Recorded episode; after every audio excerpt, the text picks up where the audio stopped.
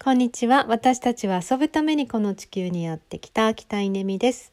えー、っとですね、今日はね、波動の話をしてみたいんですけど、まあ、波動っていうとこうなんかちょっとスピリチュアルだったり、なんか怪しいっていうふうに思うかもしれませんが、あなんかね、もうね、波動だなって 世界は波動で動いているっていうことをですねちょっと感じることがあって、まあ、あるので話したいと思います。うんと数日前に、まあ、一つですねすごいネガティブなメールが届いていることに気づいたんですね。で、まあ、いわゆるちょっとしたこう誹謗中傷的なことなんですけどうん、まあ、気づいたんです。であれと思ってでうんそうかそうなのねと思いながら、まあ、ちょっと放っておいたんですね。で、えー、でもちょっとなんかこう検索してみたらですね1ヶ月前にも実は同じメールが届いていたっていうことに気づいてで1ヶ月前はですね私気づかなかったんですそのメールの着信を。それでこの1ヶ月間、まあ、平穏無事に暮らしてたんですけど、えー、数日前こうね再度再度のなんかねあのメッセージが来た時に気づいてしまったらやっぱりその波動の影響を受けるまあ受けるわけですよね。でうーんまあ嫌だなって思ってるんですけどで、えー、まあ、そんなことを感じていたら別の話であの今私株とか投資信託要はお金の勉強を少し始めてるんですけどそちらのこう勉強というかねなんか YouTube 聞いてたらなんか有名なあのアナリストの方なんじゃないかなと思うんですけどその方が波動の力学っていう話をしていて。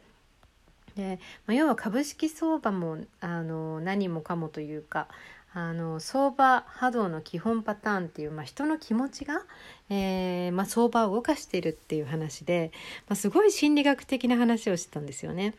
でそれを聞いた時に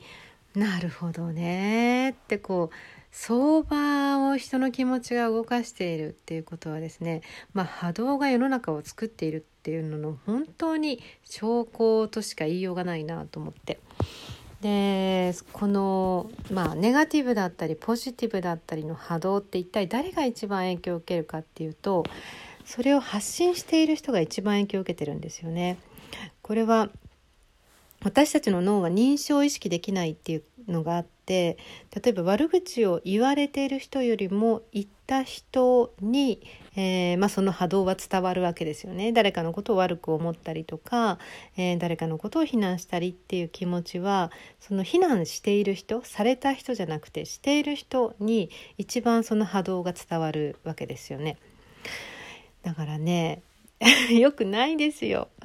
本当に。あの負の波動ですね、まあ、ずっと持ちながら生きたらですねそりゃ体もおかしくなるし、えー、その人のビジネスもうまくいかなくなるっていうことがもう本当にそうだなと思って。うん、まあ、この大衆心理株式相場みたいなところももう完全に人々のこのざわざわとした波動がまさにこのあの波となって現れてるってもうすごい分かりやすいですよね。